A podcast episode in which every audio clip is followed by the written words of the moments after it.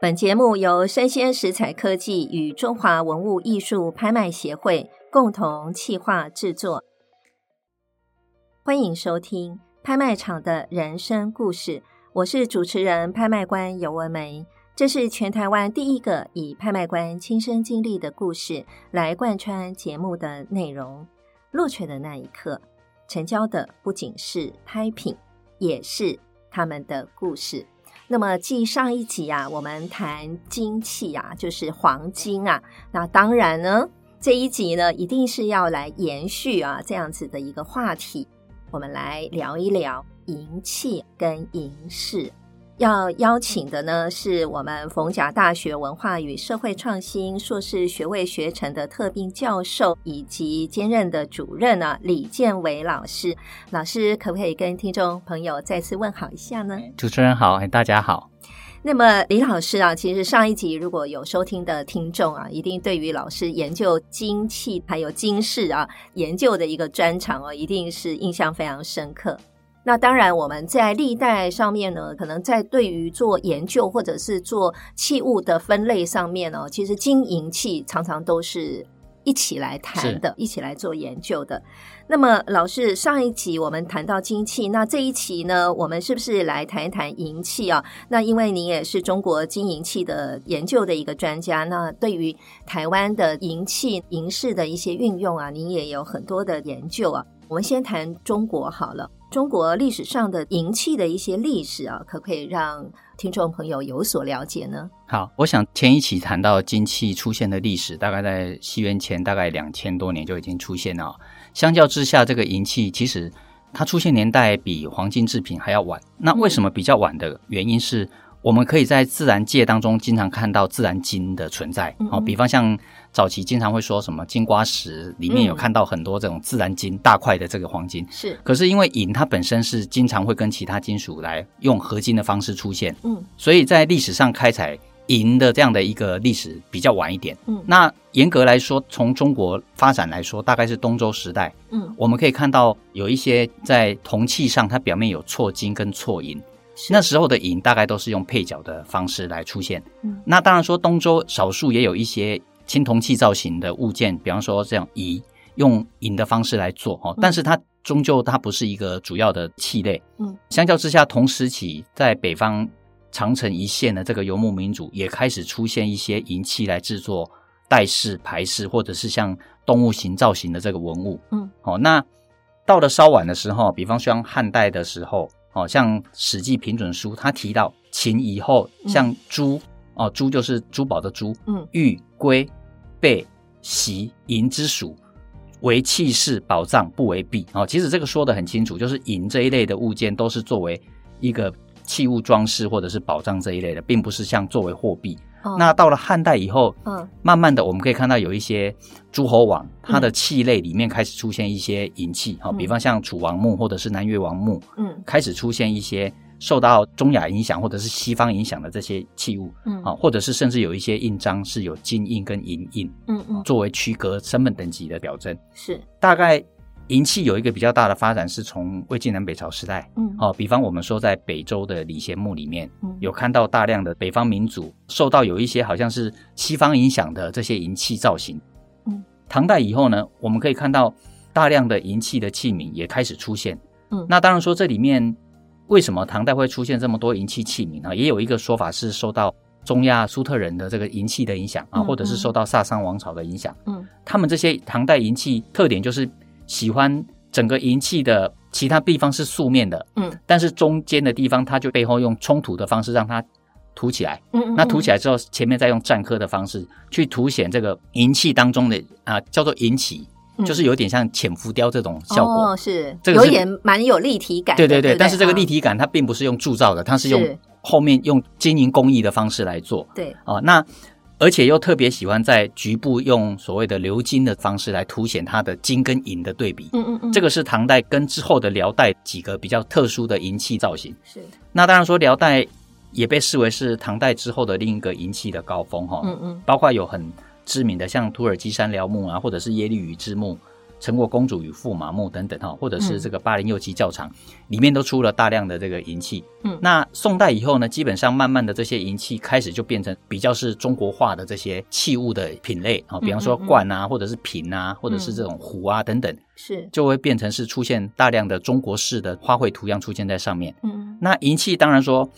从宋元以后，因为银矿的开采量越来越大，嗯，到了宋代以后呢，甚至银也开始变成了除了铜钱之外的一种货币单位。是。那我们说历史当中真正用银当做银本位的元代以后，慢慢的就是银已经成为是民间当中非常重要的一个交易物件。所以，因为这样的一个前提，对于银的使用量变大。所以民间的服饰啊，或者是使用的交易里面，银的比例就越来越多哦，甚至变成商品化的一种物件。是是，然后呢，清朝呢？明明清时代啦，应该是哦，明清我们一起谈。是，哦、我想这个清代应该是绝大多数大家知道的银器，很多都是像女性身上的装饰啊，哦，什么银簪啊、银钗啊等等这些。好，哎。老师，那我也补充一下，因为呢，真的要访问老师啊，我心里压力也挺大的，我也做了很多的阅读哦。哎，我就看到，其实，在唐朝的时候啊，因为唐朝跟其他周边的国家也有很多的交流嘛，所以唐朝那时候的银壶，用银做的壶的工艺啊，也随着茶道就传到的日本了。结果日本呢，一直在发展银壶跟茶道。在第二次世界大战以后呢，哇，迅速的崛起有关于银壶啊，所以你看，像我们关注到拍卖会的一些重要的银壶工艺，很多都是日本铸造的啊。所以这边也补充讲一下，银壶的发展其实最早是从唐朝开始。那老师刚刚也有提到说，宋元的那段时间，民间呢，因为开始大量的佩戴了很多的银饰品。银饰品其实都在商品化啊，所以那时候呢，这个银饰品工匠啊，或者是制造的商铺啊，他们就很注重自己的品牌，对，所以他们会在银饰上面哈，或者是银器上面打上这个是谁制造的哈，或者是工艺家是谁，对不对？哈，我觉得这个也是蛮特别的一个表现形式。是，刚刚主持人也提到落款的这个事情哈，对，因为几年前我在帮。台中万和宫在整理他们文物馆有一批民国时期留下的一批银饰，其实这个银饰上都有很明确的作方款。嗯，哎，那那批东西比较有趣的是，它那个很多的银器上面都会特别打下两个字叫竹文，或叫竹银。竹文，竹文，竹文哪一个文？文就是文章的文。哦，竹文。它竹文的意思就是因为以前的银里面的成分都很多会偷。就是说它的成分不够高，哦、是，所以它些店为了特别去彰显它的成分是高的，是，它会在底部去占科说它成分是有到九成以上的，九成五或九成以上的，就会打上竹文。哦、那结果呢，我们去做了很多检测，嗯，发现它的成分居然不到五成，哇，那是不是有？所以 标示不实。对，其实所以民间民间在做这个银，其实成分是对于民间收藏银器很重要的一个部分。是，那他们以前早期像。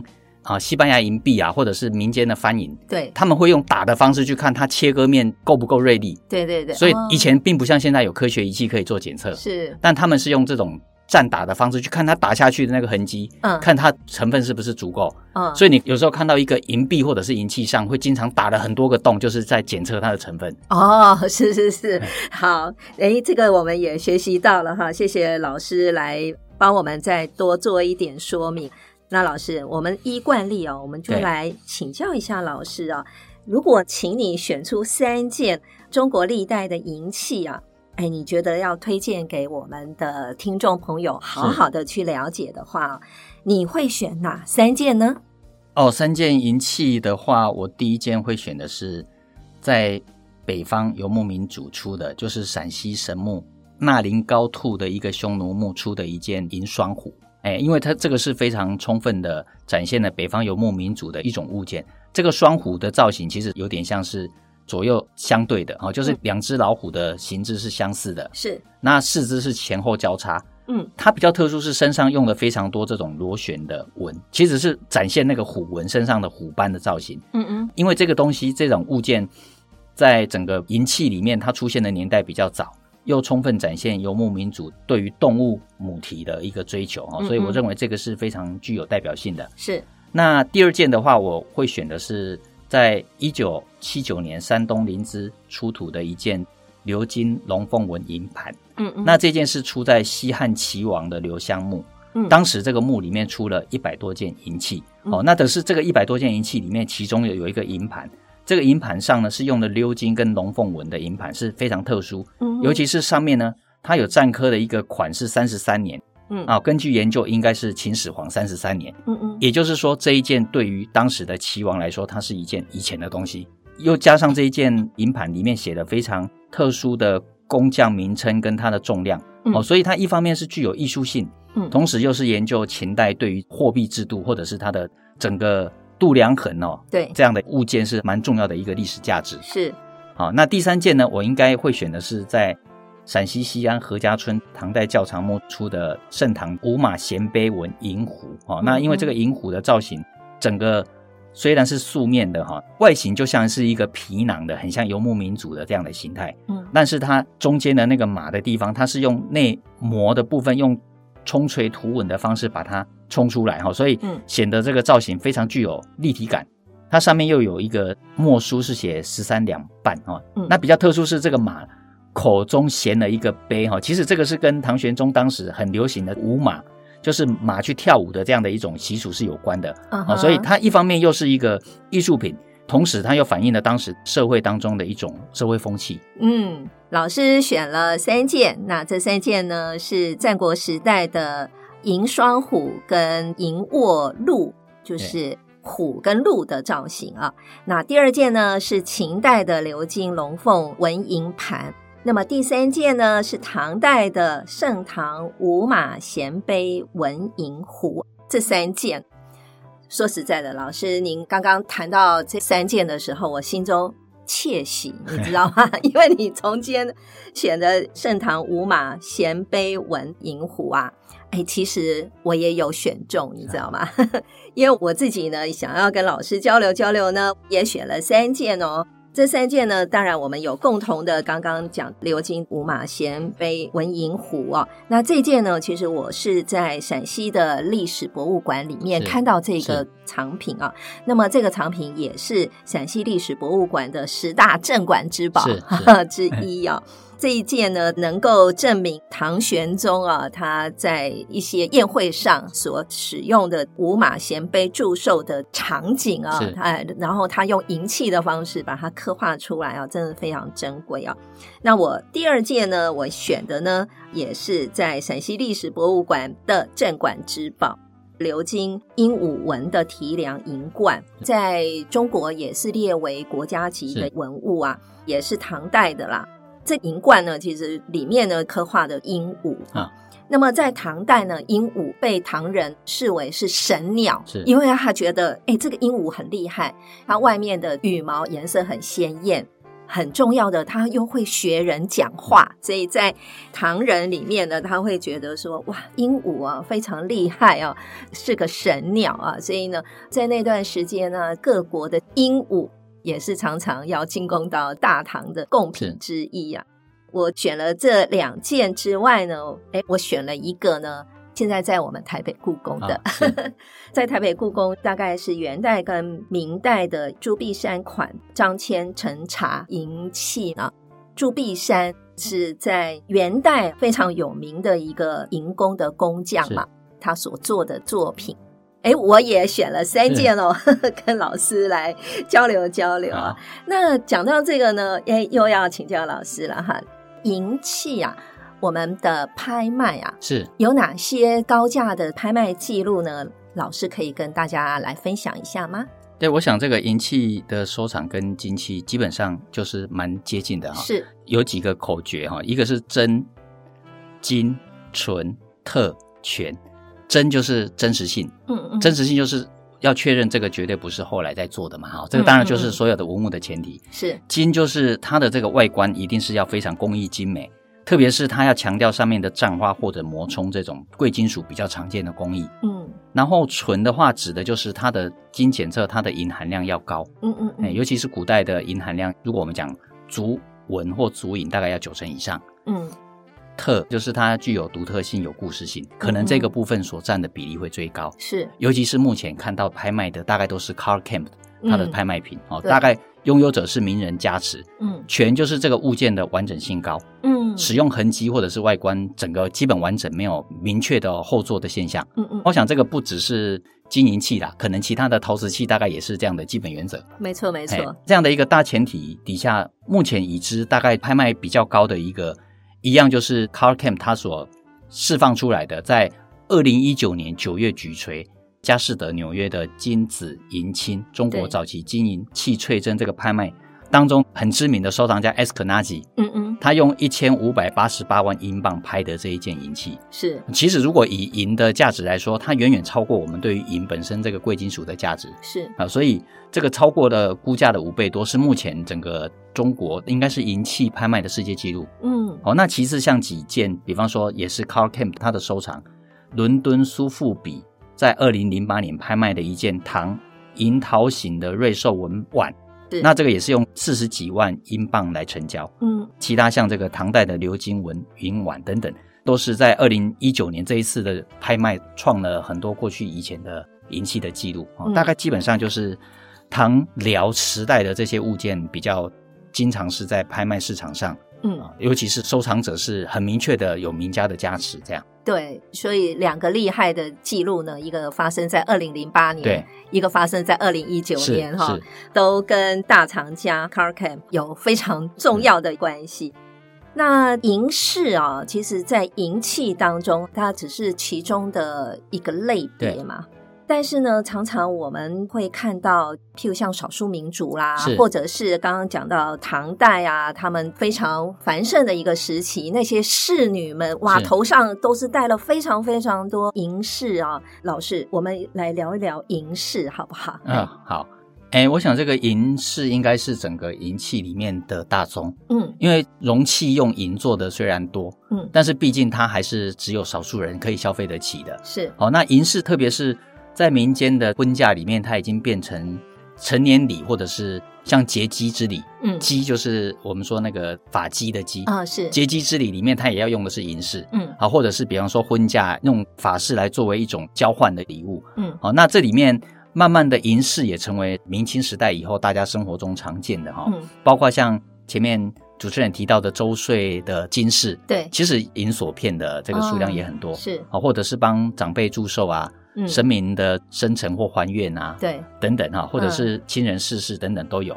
那其中比较特殊的是所谓的凤冠这一种银饰，嗯，这个是比较特殊，是除了女性用的凤冠，其实民间也有一些小孩子戴的太子冠、状元吉利帽，嗯，它的上面的头上用的这些也都会用到银饰哦。那法饰类其实是整个银饰里面用的最多的，包括像簪或者是钗啊，那特别是很多的簪跟钗都会用大量的金银珠翠来。点缀啊，我们讲说翠鸟的这种羽毛来做的，是好。那有一些在末端也会加上啊，比方白玉啊、宝石啊、珊瑚啊、啊翠羽啊、珐琅珍珠，其他的这种工艺上，其实绝大多数用了很多像掐丝、蕾丝啊、绽花等等这些题材。嗯，好。那图像当中，我们最常看的就是蝴蝶跟花。啊、哦，这种我们一般叫做蝶恋花的这种题材，蝶恋花题材，在很多装饰上面都会有。嗯哼，哎，那耳饰也有哦，耳饰也有。是，那当然说也有一些是项饰啊，或者是一些腰佩啊，嗯，手上戴的戒指啊等等。其实装饰的范围是非常广的。嗯，老师，我可不可以另外问一个哈？你刚刚一直讲，其实我脑袋一个画面呢，有时候我们会看有一些戏剧啊，对，就是怕人家下毒，有没有哈？然后就拿个银针试一下啊。是。然后我就在想说，哎，其实有些古代女性她会戴银簪或是银钗哈，是。它是不是也有另外一种功能？是她是验一下食物是不是有毒？有没有这种功能？我觉得这个应该是比较是戏剧效果哦，戏剧效果，因为。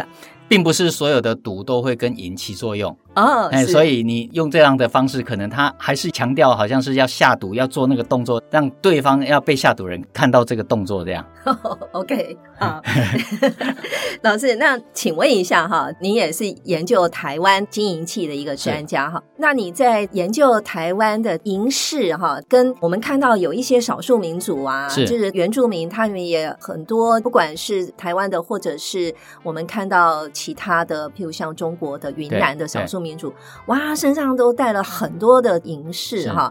老师有没有做过这样子的一个研究呢？哎，其实，在早期的文献里面有提到，台湾有一些原住民有佩戴银饰的一些记载哈。比方早期日本人拍的一些照片，我们可以看到像阿美族啊。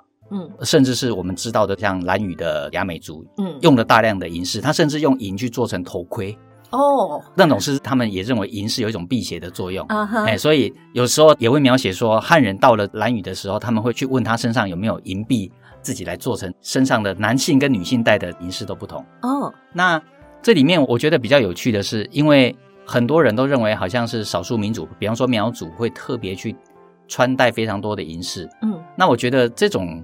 描述里面也会反过来让他们去强化他们对于自己的族群喜欢佩戴银饰的概念，嗯嗯，所以就越来越戴越繁复哈，所以我们有时候会看到晚期晚近的这种苗族戴的那个银饰，大概一个人身上可以背个二三十公斤的，其实正常来说这种都只有具有展示性，它不具有所谓生活便利性哦，嗯，所以我觉得那个反而就会变成是强化他们作为一个被观看者，嗯。的这个部分，然后他们又去强化对于自己的一种好像符合人家对于观赏的期待，对对对，所以他们就会去强化对于银饰的佩戴的这种效果。啊，超过了原来他们早期的惯例这样。哦，所以原来其实没有带这么多的，是特别是像苗族他们的佩戴方式。对，说实在，我们也是不一定能够亲身到那个地方去看，实际上他们的展示，是但是我们透过在电视荧幕啦，或者是我们上网看，是哇，这个好像每一。位啊，都是家财万贯哈，都是带了好多的银饰品啊。那而且银饰品可能也是跟他们，譬如像习俗啊、婚嫁啦哈，也有很多很多的关系哦。是，嗯。那老师，刚刚你有提到古董啊、银器啊这样子的收藏哈，对我们有看到老师刚刚有给我们一些提醒啊。那说实在的，从老师您的这些研究里面啊，哈，在哪一个研究的过程当中哈，有没有特别难忘的事件跟故事？哦，应该是我几年前在万和宫他们的收藏的一个文物馆里面啊。嗯我们在做这些早期的汉人的银饰的整理当中，对，你可以发现那些银饰里面会夹杂西方的货币，就说它佩戴的锁片或者是这些项饰，嗯，它的项饰里面非常多串的小配件里面，啊，有时候垂挂的物件上都会出现银币，银币，然后这个银币有英国的银币，也有西班牙的银币，哦，嘿，蛮有趣的。我觉得这个就是早期的货币流通的时候，嗯，而且你可以从银币的年代下限大概推测那个首饰上面的年代，嗯。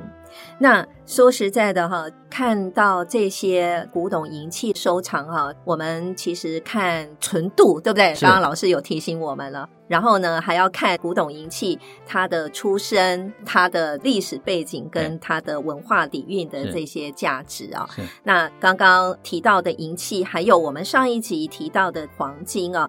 其实黄金跟白银啊，都是金属中，哎，让我们可以认定它是天生丽质的贵族了哈，就是贵气十足啊。那尤其是黄金啊，因为它有非常艳丽的色彩嘛哈。金光闪闪哦，那白银呢？其实也让我们觉得说，虽然白银它的发展历史比较晚啊，是但是呢，说实在的，它也跟我们整个的贵族，然后一直到一般的民间的运用哦，大家还是非常的尊崇它运用上的地位啊。